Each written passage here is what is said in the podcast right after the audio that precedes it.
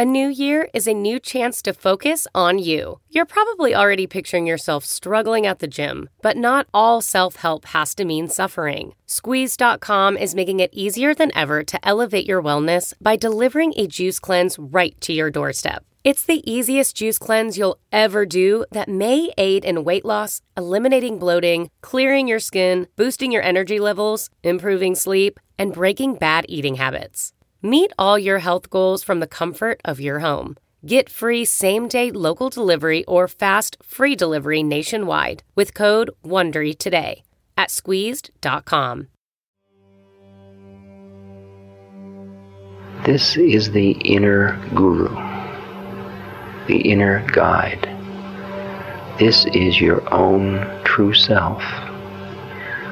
For who you are when you finish with all of your clinging to this and that, you are a being of pure love, pure compassion, pure wisdom,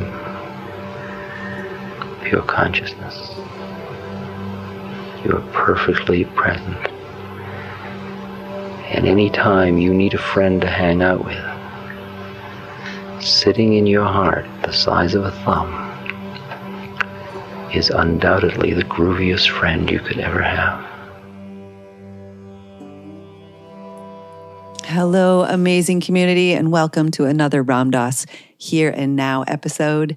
This is number 241, and it's from an interview that Ram Dass gave to a local radio station in Santa Cruz, California in October of 1977. And it was just after he had participated in a conference called LSD A Generation Later, which featured Albert Hoffmann and Timothy Leary and Ralph Metzner and many other luminaries in the early psychedelic scene. And it's so great to hear this lecture because the psychedelic scene is in this sort of renaissance right now with so many incredible studies happening. You know, one of the most famous is the MDMA studies looking at treatment resistant PTSD. Um, it's through MAPS, and they're currently in phase three and have extended access clinics, which I'm fortunate enough to be a part of one here near Asheville, North Carolina. But the phase two studies just showed extraordinary results with about 67% of PTSD patients no longer meeting the criteria for PTSD and about 88% experience experiencing significant symptom relief a month later. But that's just one of many studies. You know, there a few years ago a study was published in the New England Journal of Medicine highlighting the benefits of psilocybin uh, with treating depression and other studies looking at the benefits of psilocybin on people with terminal cancer and the relationship to death and dying. And um, then there's the great work of uh, Roland Griffith, who recently passed. And he was the director of the Center for Psychedelic and Consciousness Research at Johns Hopkins. And he looked a lot at spirituality and psychedelics. And there's so much more because it's been shut down for so long and there's this opening that's happening, it sometimes feels a little bit like the wild, wild west. Like, what's going to happen? Where is this going? You know, like, will we be following a psychotherapy model? What's going to happen with the pharmaceutical model? What's happening with the indigenous cultures and that the spiritual um, aspects of it? And then this question of integration, you know, everyone talks about it, but what does it mean? Is it one or two follow up sessions um, with a therapist? Is it this? what I like to think this whole like community of supportive souls that you continue to walk this journey of consciousness with, sort of like what was imagined in Aldous Huxley's Island or sort of researched in Brian Muraresku's um, The Immortality Key. And all I know is as we're navigating this, this renaissance in this world and all the permutations of it, um, I often wish that Ram Dass could weigh in as one of the OGs of this movement. And this lecture, though it's not the whole picture, you know, is an incredible start. So I'm really grateful for our team for finding this and, and putting it out into the world. Um, and I'm not going to give any of it away, um, but I do want to let you know that you know it's more than just psychedelics and at the end he ends with a um, contemplation meditation so hopefully you're in a place where you can do that meditation. And if you're not, then, you know, come back again and listen to that part at another time when you can really drop in deep. And then come to our discussion about this episode. If you don't know, um, about a week after every lecture or every episode drops, we try to get together as a community and just discuss what came up for each of us in these episodes. Um, and this one, I'm sure, is going to be really juicy. So you go to ramdass.org slash fellowship to sign up for that. And just so you know, because there's so much to talk about when it comes to this topic, um, we're actually starting a, a second group that's going to focus specifically on psychedelics and consciousness starting in January. So when you go to sign up at ramdass.org slash fellowship, make sure you're checking the boxes that you want to be involved in, whether that's the general one that meets every two weeks, or if it's going to be the psychedelic and consciousness one, or one of our many other groups. All of those are for free. If you've gotten this far into the intro, then it probably means that what Love, Serve, Remember Foundation as an organization, what we do actually matters. And we do a lot, and we do a lot for free. Not only are we the umbrella for the Be Here Now network, you know, putting out this podcast bi weekly as well as 19 other podcasts, but we also have this free resource library on our website where you can just go and find all sorts of articles and lectures by Ram Dass. Um, we have a 24 7 lo fi radio station on YouTube. We have so many YouTube videos that come out um, on a regular basis. And then, you know, we have all of the social media channels that we attend to so that all sorts of people can find Ram Dass, you know, from Instagram to Facebook to TikTok to all the rest of it.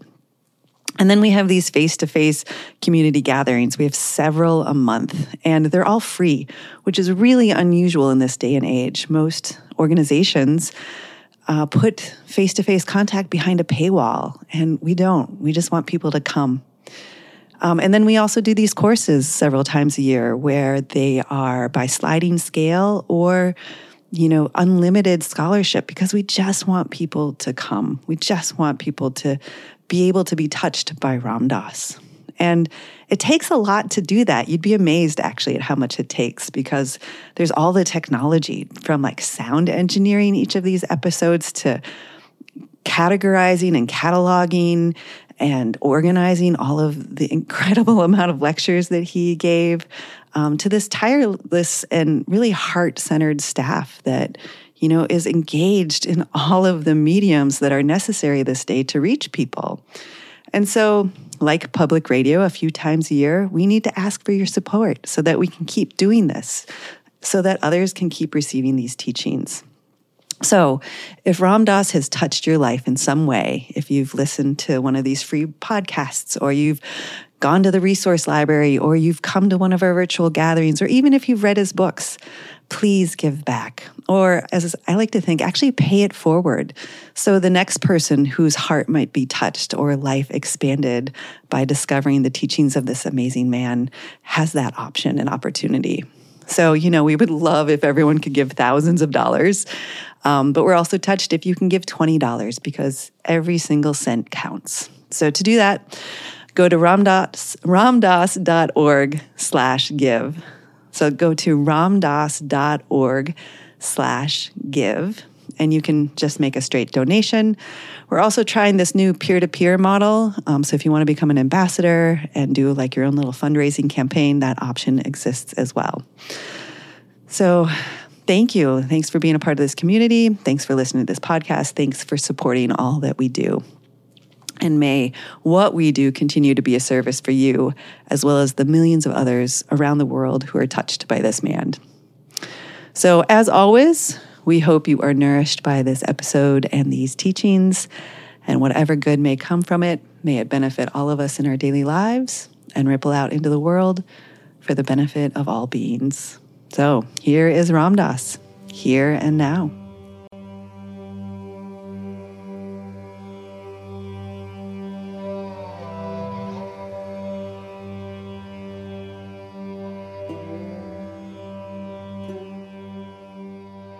Originally you started out as a Harvard professor, that's right, right? I think uh, How long ago was that? It was before the beginning, or no, it wasn't that long ago. 50, 1958. 1958. And uh, he underwent a transformation that uh, was assisted by uh, a number of events that occurred to him, including uh, some chemical enlightenment and some traveling that he did. And uh, perhaps you'd like to tell us about it, maybe in your own words, a little bit.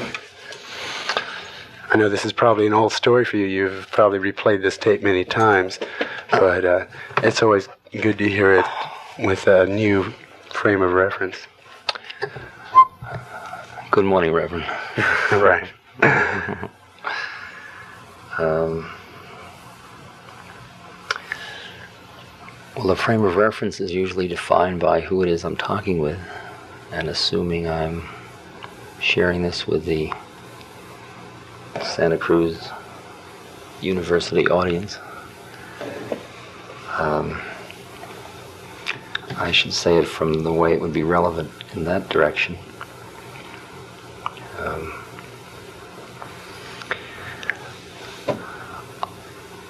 I did a very straight educational trip and uh, took a PhD at Stanford in psychology. Taught at Stanford, University of California Berkeley, and at Harvard. And I was a wheeler dealer and entrepreneur and power player and research giant and dynamic teacher and all that kind of stuff.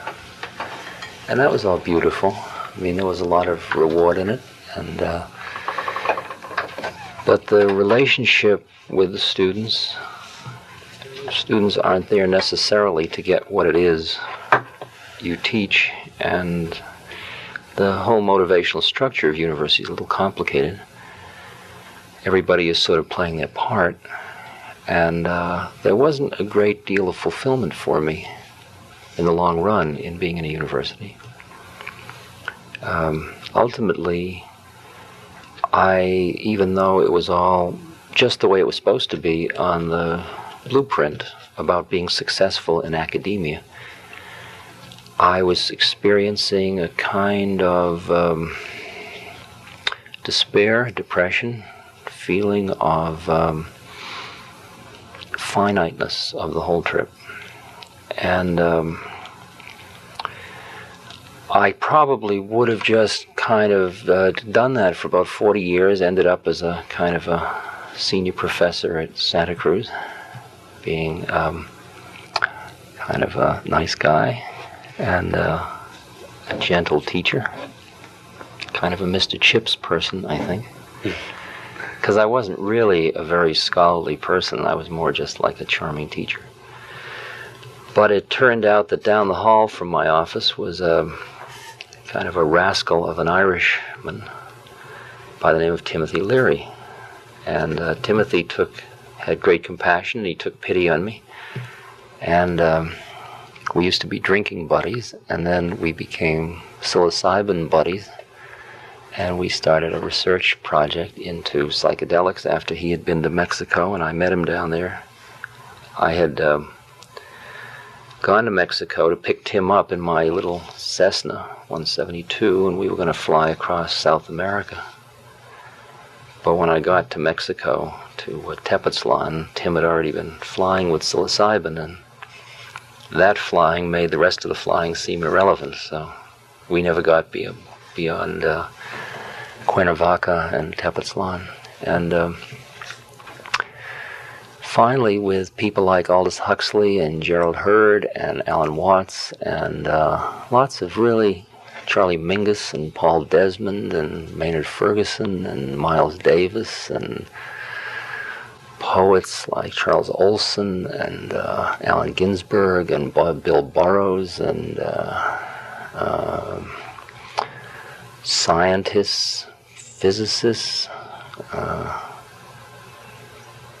not many politicos, a few journalists, quite a range of people. We were experimenting with uh, what these uh, consciousness altering substances did to your head. And they did a tremendous amount to my head because what they showed me was I didn't really have to settle for what I was settling for.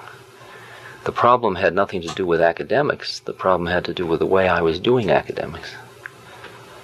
And uh, all I had to do was start to do it from another place. That is a perceptual shift, and that's what psychedelics allowed me to set aside my traditional way of looking at things and see things from a new way. So I did that for uh, five years, I guess. I got thrown out of Harvard for doing that. And we had centers in Mexico. We got thrown out of Mexico, and we had a center in the Caribbean. We got thrown out of the Caribbean. We are expatriates of numerous countries. And we settled in a place called Millbrook, New York, in a 63 room mansion on a piece of land owned by the Mellon family. And there we set up our psychedelic enterprises, our training center. And uh, I was there for a couple of years, I guess, with Tim and Ralph Metzner. We did the psychedelic experience while we were there. Had uh, before that we had our foundations. The first one was Freedom Center. Then we had IFIF, the International Federation for Internal Freedom. Then we had Castalia, which those of you that are Hermann Hesse fans will appreciate. And uh, then I left the scene Tim later had the League for Spiritual Discovery and numerous other things. But I left and I became a traveling roadman on the psychedelic circuit, mainly debating with FDA people like Sidney Cohen. He and I did a book together called LSD, paperback.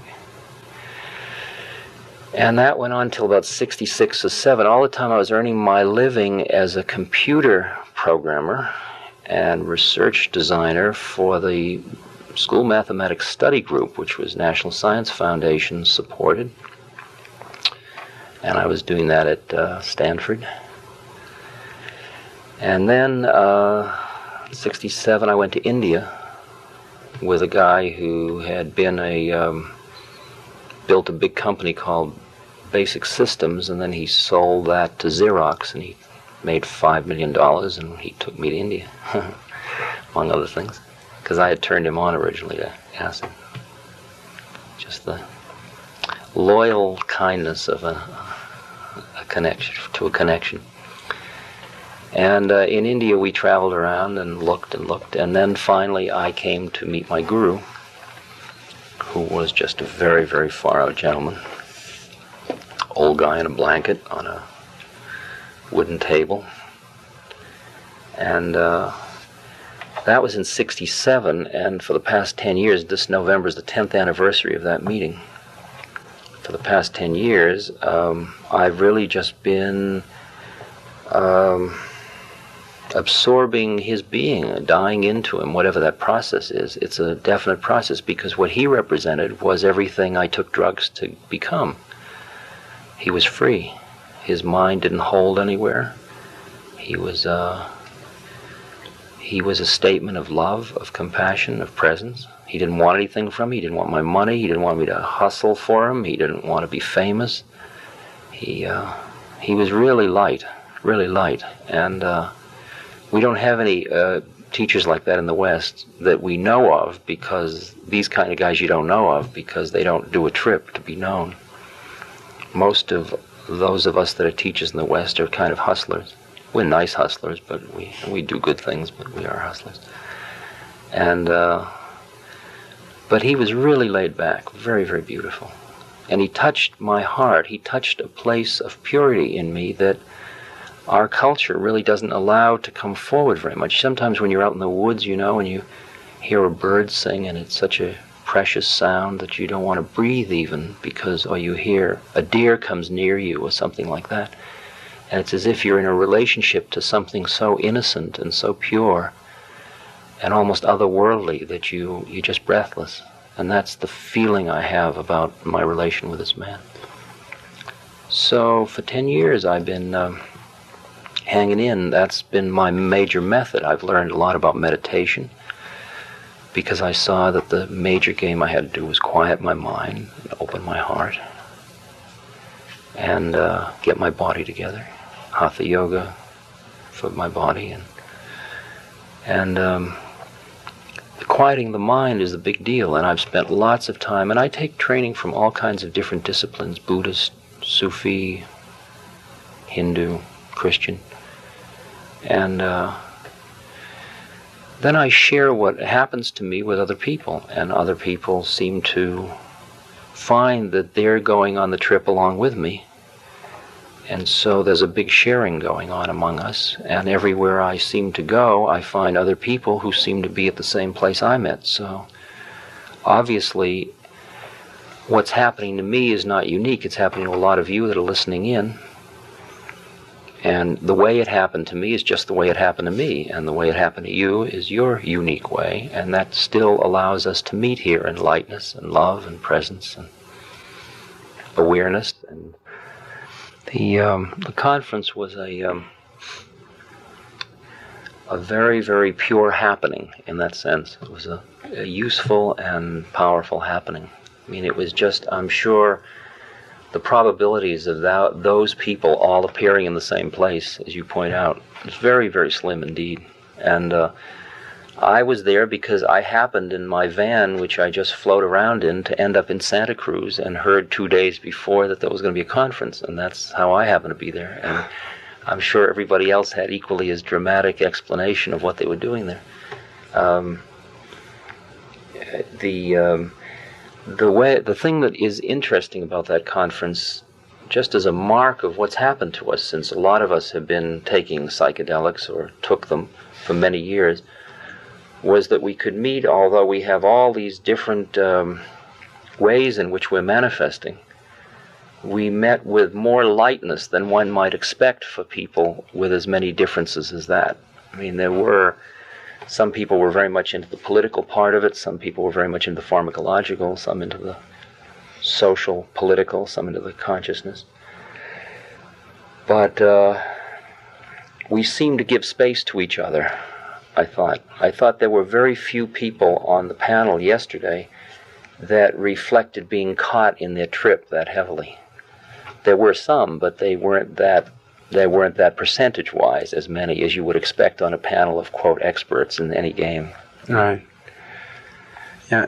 What um, could you say to me about uh, like a thing that was uniting all those people there? The, the experience they shared in common was the psychedelic experience, and uh, I'm sure everyone on that panel, and uh, with maybe exception of I don't know. I don't think there's anyone on that panel that hasn't at least tripped on LSD at least once, or sometimes many times. And uh, w- what kind of uh, comment would you have on that? Like, what role do you see LSD playing, or uh, has it played in the uh, spiritual awareness of the people? Well, it certainly got a lot of people high. it. Um,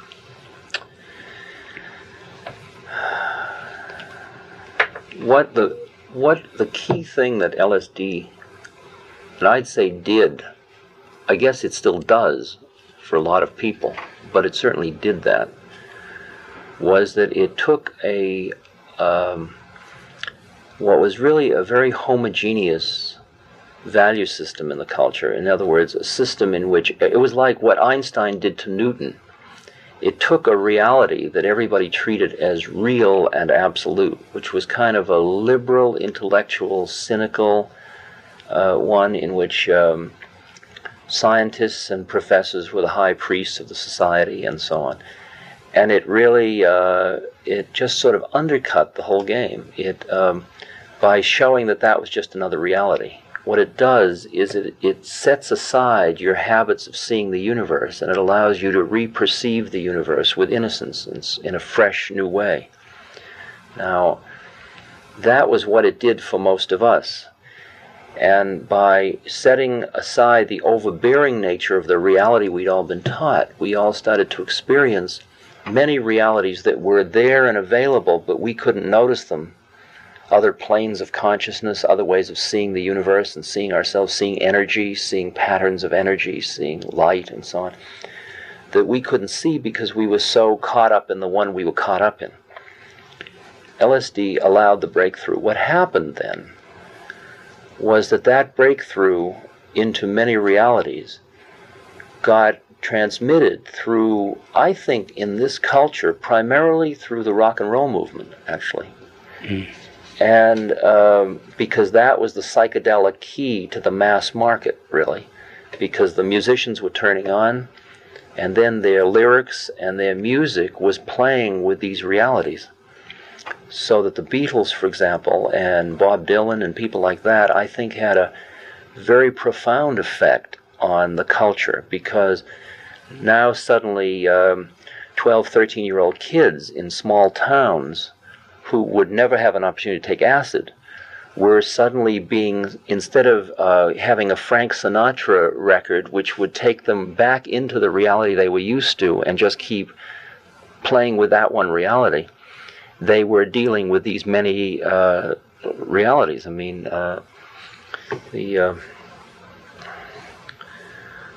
the rock movement I think uh, I know that back in the early '60s, when I was around the Haight Ashbury a lot, we had the Oracle and we had the first Be-In the, the you know, and the Panhandle and all, and the Dead were still working for handouts and things were very fresh. Uh, you could feel the transmission, the the way the media, the whole process, the way the underground was working, the whole psychedelic movement taking shape, and um, and music was playing a very key part in that and that whole process.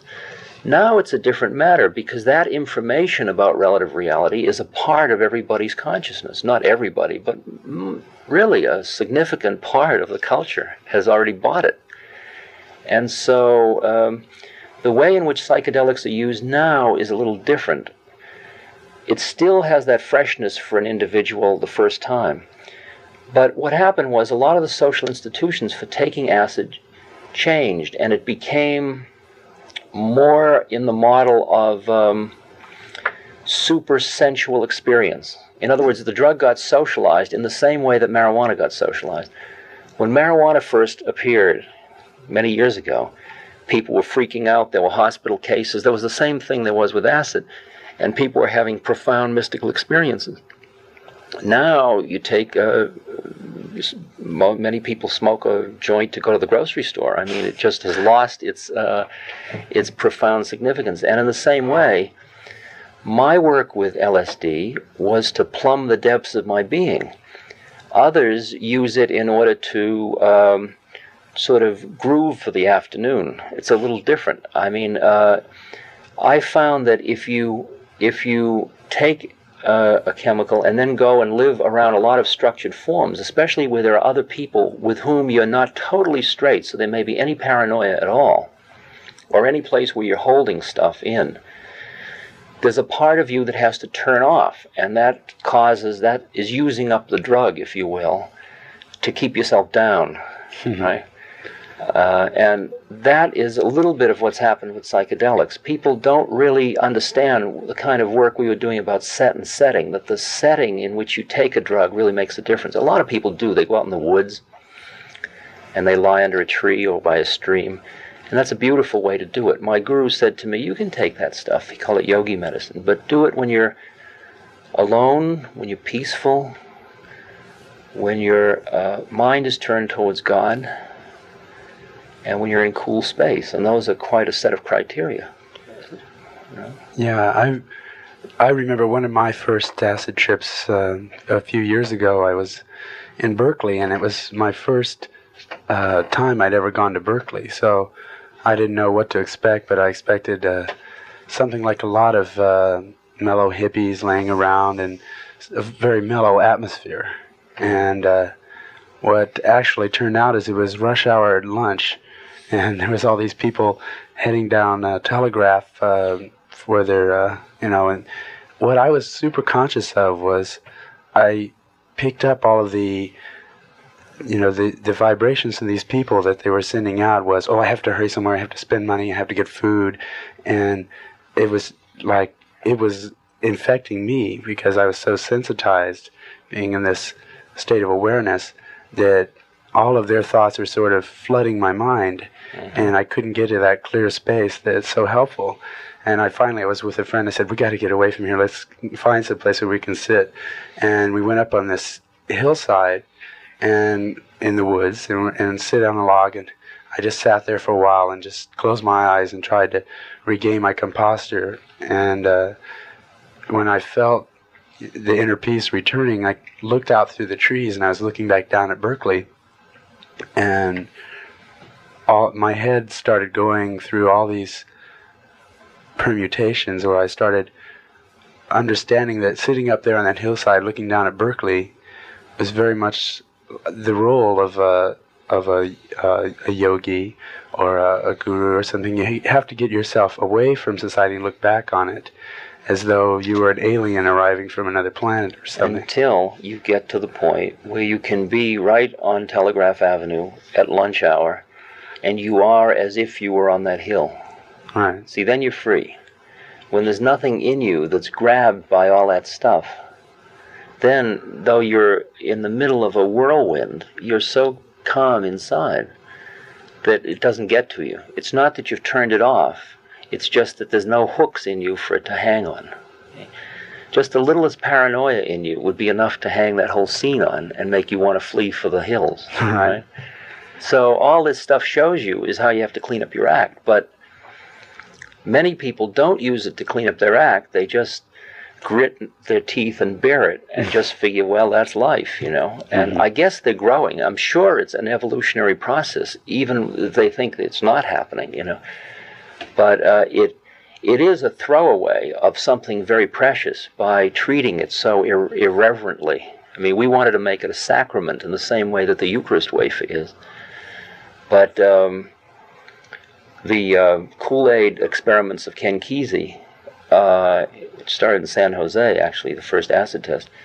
That redefined the game. That he just escalated the whole thing, up leveled. Just as we were about to make it a sacrament, he made it into uh, a um, kind of a um, a street. Um, sort of a uh, a street trip rush. Um, freak out, far out. I mean, it was much more a guts ball game. Okay, and that's beautiful and horrible at the same moment because a lot of people who could have had much more profound connections with higher places in themselves have never had it through acid, and they don't even know it's possible through acid. Uh, you know, they've had moments, but they weren't ready for it, and the scene wasn't wrong, and they freaked, and they pushed it away, and they went rushing back into something to bring themselves down. Yeah, it's um, it's a trigger. I think is one way to use it, and you can use it to uh, trigger a fireworks display or an enlightenment, or you can use it just to blow your mind. And it's it seems like there's a difference between using it as a kind of a recreational drug, or like you say, as a sacrament. And a lot of people do use it for a recreational drug. You know, they Mm. take acid and drink beer and smoke joints and uh, you know go out and party. I don't knock recreation and fun. I think that's great. Yeah. I just think that it's like um, it's like having a jet plane and then sitting on the ground and using it to go to the grocery store. I mean, it's just an underuse of something very, uh, very profound. And when you heard um, Albert Hoffmann the other night, who was the fellow that originally found LSD, and I think it was a very uh, impressive that he came to the university and spoke and was honored properly for his part. Um, and the way in which he went off to the Mexican mountains with his wife and with Gordon Wasson. Gordon Wasson, by the way, was a vice president of the Morgan Guaranty Trust, and he married a Russian lady who was a collector of mushrooms, and that started him on his whole mushroom venture, which led to the uh, uncovering of the Teonanacatl, the flesh of the gods, which is psilocybin. And they going off into the mountains in a very reverent and way and meeting Maria Sabina and getting their experience through a, a very time honored ritual. It's just like when I sit in the peyote church, the Native American church, and take peyote, and there's a roadman and a fireman and so on. You can feel the exquisiteness of these rituals for allowing the chemical to touch places in yourself that you wouldn't touch were there no ritual.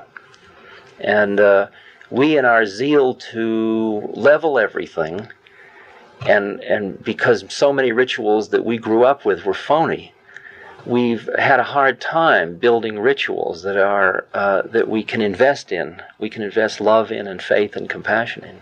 There's one quote that um, I've often heard from people who are connected with uh, a Buddhist methodology that um, is a, says that life without devotion to a guru is an empty path.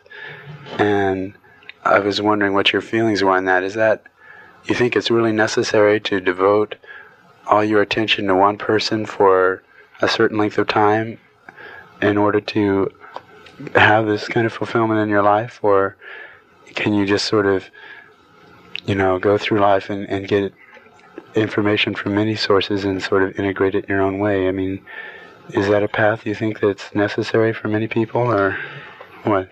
Um, the process of awakening. Um, the process of awakening is uh, one that must, a journey that must be taken um, really alone. It, um, it must be taken in such a way that you have to tune to deeper and deeper places inside yourself to hear what you have to do next. And there really isn't any rule of the game as to what is absolutely necessary. What is necessary for one person isn't necessarily the right thing for another. For example, in Theravadan Buddhism, Southern Buddhism, as opposed to Mahayana Buddhism, they talk about the teacher as being the Kalyana Mitta, which means a spiritual friend. And that's really the role of the teacher as a spiritual friend, merely somebody to pass on information about how to do the thing. That's very different from a, um, a teacher who has a definite transmission that you must get from that teacher, not just information, but a, a spiritual transmission. Some people will get that transmission directly, not from via another human being, by participating in a method and they'll just become meditators, and the meditation will take them through the various states of consciousness, and they will get the transmissions that way, and they'll never have a, a personal guru. That's a certain kind of a yogic path, and uh, uh, it turns out that for most of us, or for many of us, there are very subtle holdings of the ego where we can't see them ourselves and we can almost take most methods and socialize them and get them so that we can hang on to our trips and still do the method. And there are a lot of meditators with big egos, for example. And in that sense, it would be nice to have somebody around that's got it, that's like a mirror, that's clear, that'll get you to cut out all your shit and just get straight, you know, just sort of cut through. And it's just useful. It's very useful to have a teacher. Um, it's not absolutely necessary, but it's certainly, uh, I find it very helpful, extremely helpful.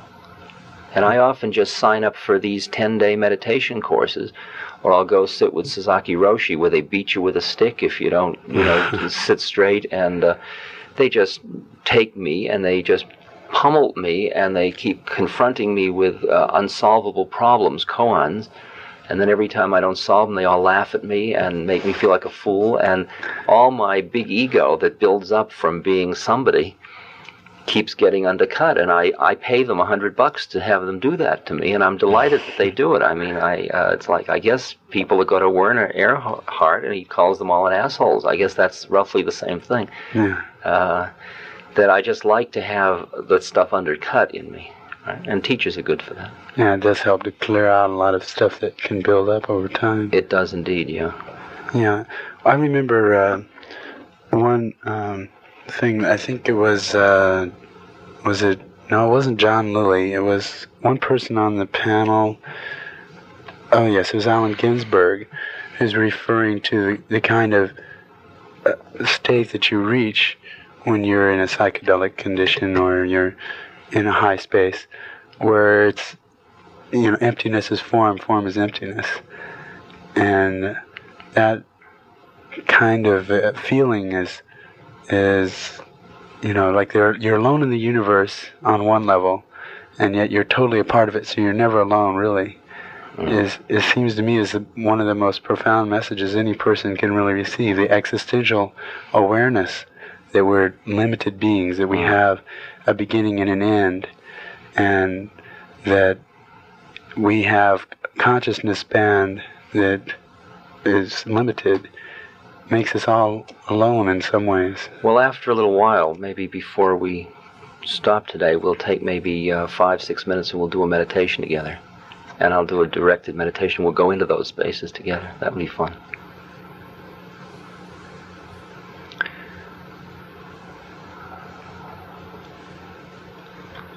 Start to work with the silence. It's fun to tune a radio to silence. and let the words just appear and then disappear. Focus on the silence.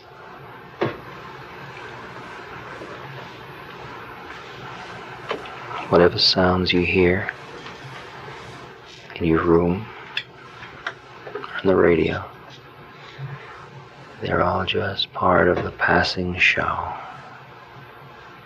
Let them come exist and disappear like clouds passing through the sky.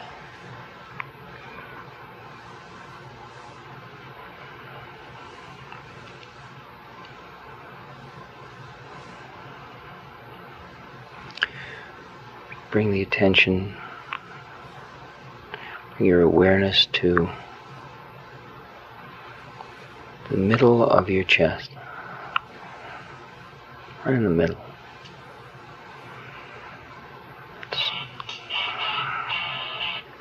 Where'd that come from? That's beautiful. Passing show. Another sound. In fact, we should fill the meditation with the unexpected. So it'll grab you, push you, You'll let it go, come right back to this space again. Back to your heart. Make believe you have nostrils in the middle of your chest. And with every breath you take with your nose, assume you're breathing in your chest and out your chest.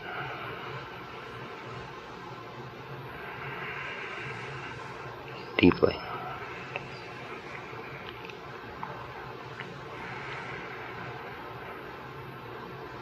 With each out breath, just keep letting go of stuff.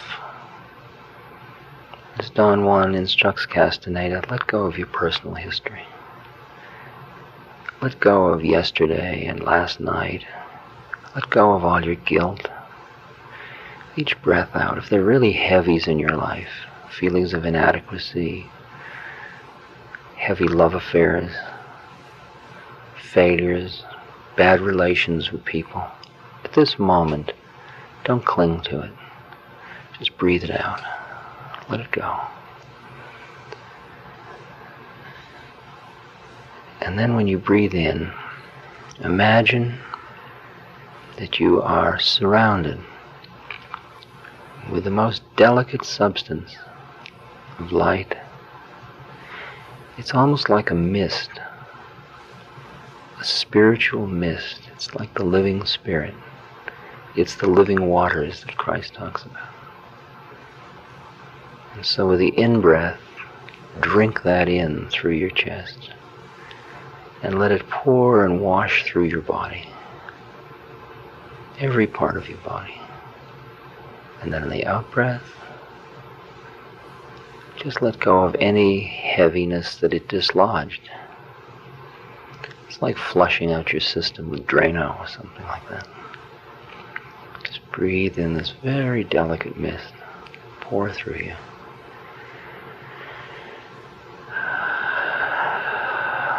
Then breathe out all the heaviness. Breathe it out of your shoulders, your abdomen your pelvis, your arms and your hands and your neck, your forehead and your facial muscles. Feel it all loosening, relax.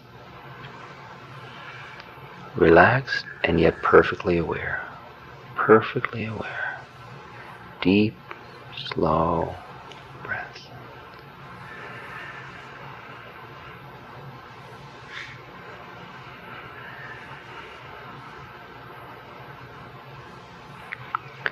Any thoughts which come to your mind, let them go. Breathe them out along with the out breath. Any feelings, sensations, memories, plans. This is only going to take five minutes. You can set aside five minutes out of your busy life just to connect with a place of no place. To get behind your your mellow drama. Just keep the focus in the middle of the chest. Breathing in, breathing out.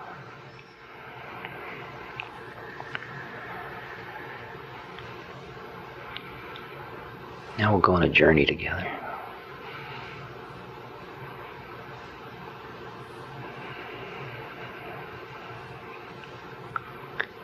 Imagine there is a being sitting before you. The being is radiant, sitting like you're sitting. The being is filled with light coming from within it. The face of that being is compassion itself. You are looking upon this being. It is so beautiful. Just imagine it. Just play with your imagination. Now, as you breathe in, allow that being to pour into your heart and turn around so that it's sitting right in the middle of your chest. Maybe it's about the size of a thumb, the middle of your chest. A being sitting right inside you great wisdom, great compassion, great humor, great peace. Now, let that being start to expand until it fills your body. That is, its head is just inside your head. Its arms inside your arms, its legs within your legs, its torso within your torso. You have become the skin that surrounds this being. Feel this being inside. It's wise, simple, full of love, compassionate towards all things, very peaceful, full of light. Now let this being continue to expand, taking you with it. Starts to grow larger. It fills the room you're in. Its head comes out through the roof, the ceiling. Let it get larger and larger and larger until it's a giant, giant being who sits high, his head, its head, her head, high above the University of Santa Cruz. and who sits deeply in the earth.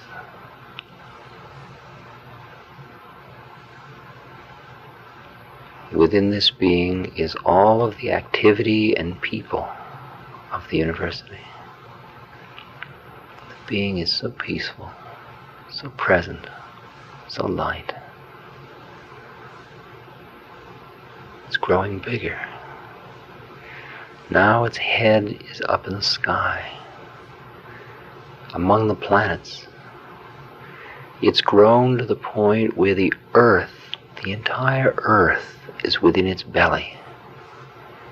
It sits in space, loving, calm, peaceful, present, compassionate.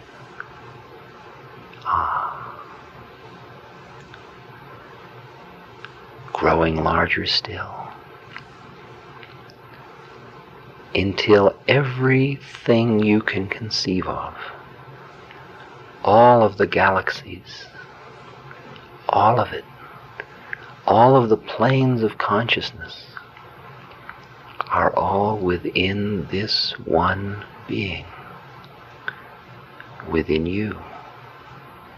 Feel it all within you. Feel the tides and the movement of the planets,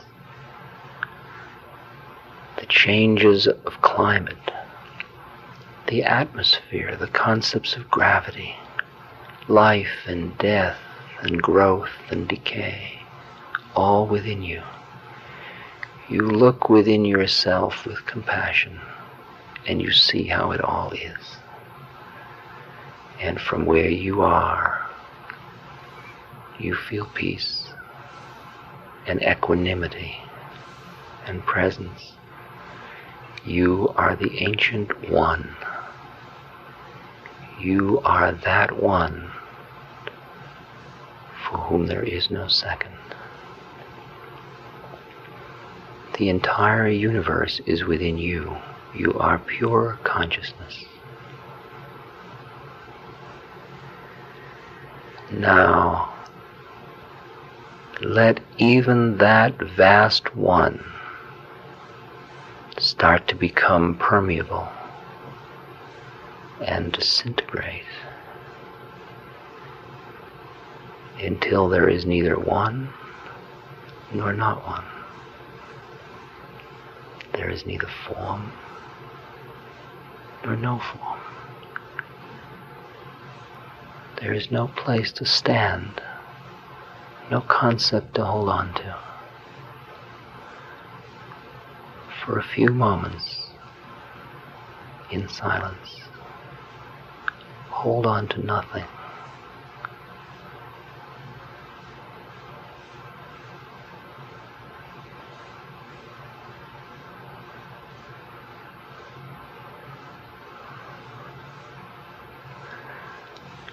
Now, very gently,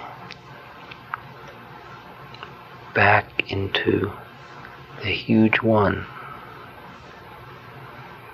And then slowly let that one diminish in size, ever remembering that it is full of peace, love, compassion, equanimity, wisdom until the head of this being is just sitting above the ceiling of your room, your car, and the bottom is sitting just beneath. You are this being. Now you look within yourself and you see within you this tiny being that is who you thought you were when we started this process just for a moment look at that person. Look at their melodrama.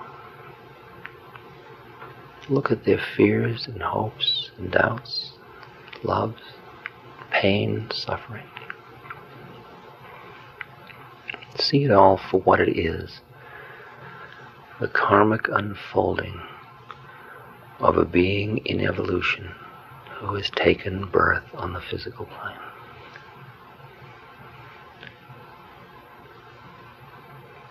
with your mind, touch this being on its heart with your fingertip and give it your blessing.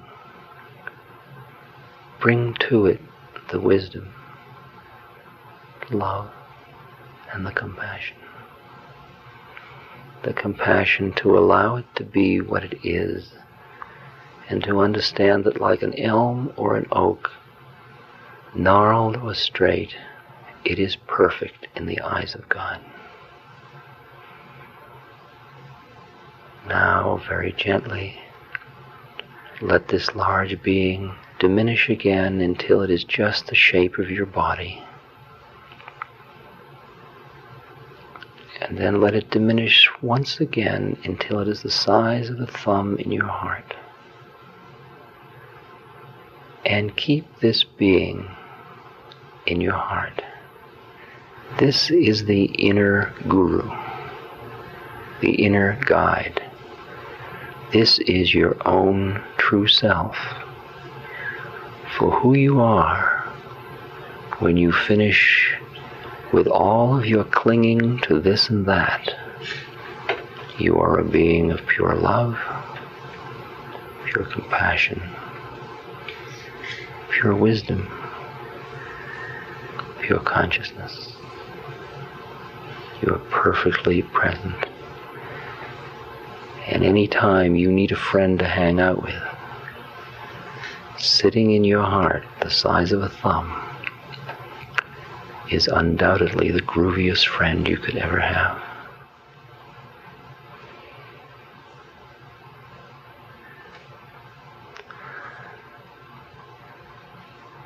In India, when we meet and part, we say Namaste, which means I honor that place within you where we are one. I honor that being within you. So, thank you for sharing. May I say Namaste. This podcast is brought to you by the Love Serve Remember Foundation and Ramdass.org. We appreciate you listening and we appreciate all the support that you've given us. Please continue that support and donate at ramdass.org. We can then continue to share what Ram Dass has been sharing for all of these years. Thank you.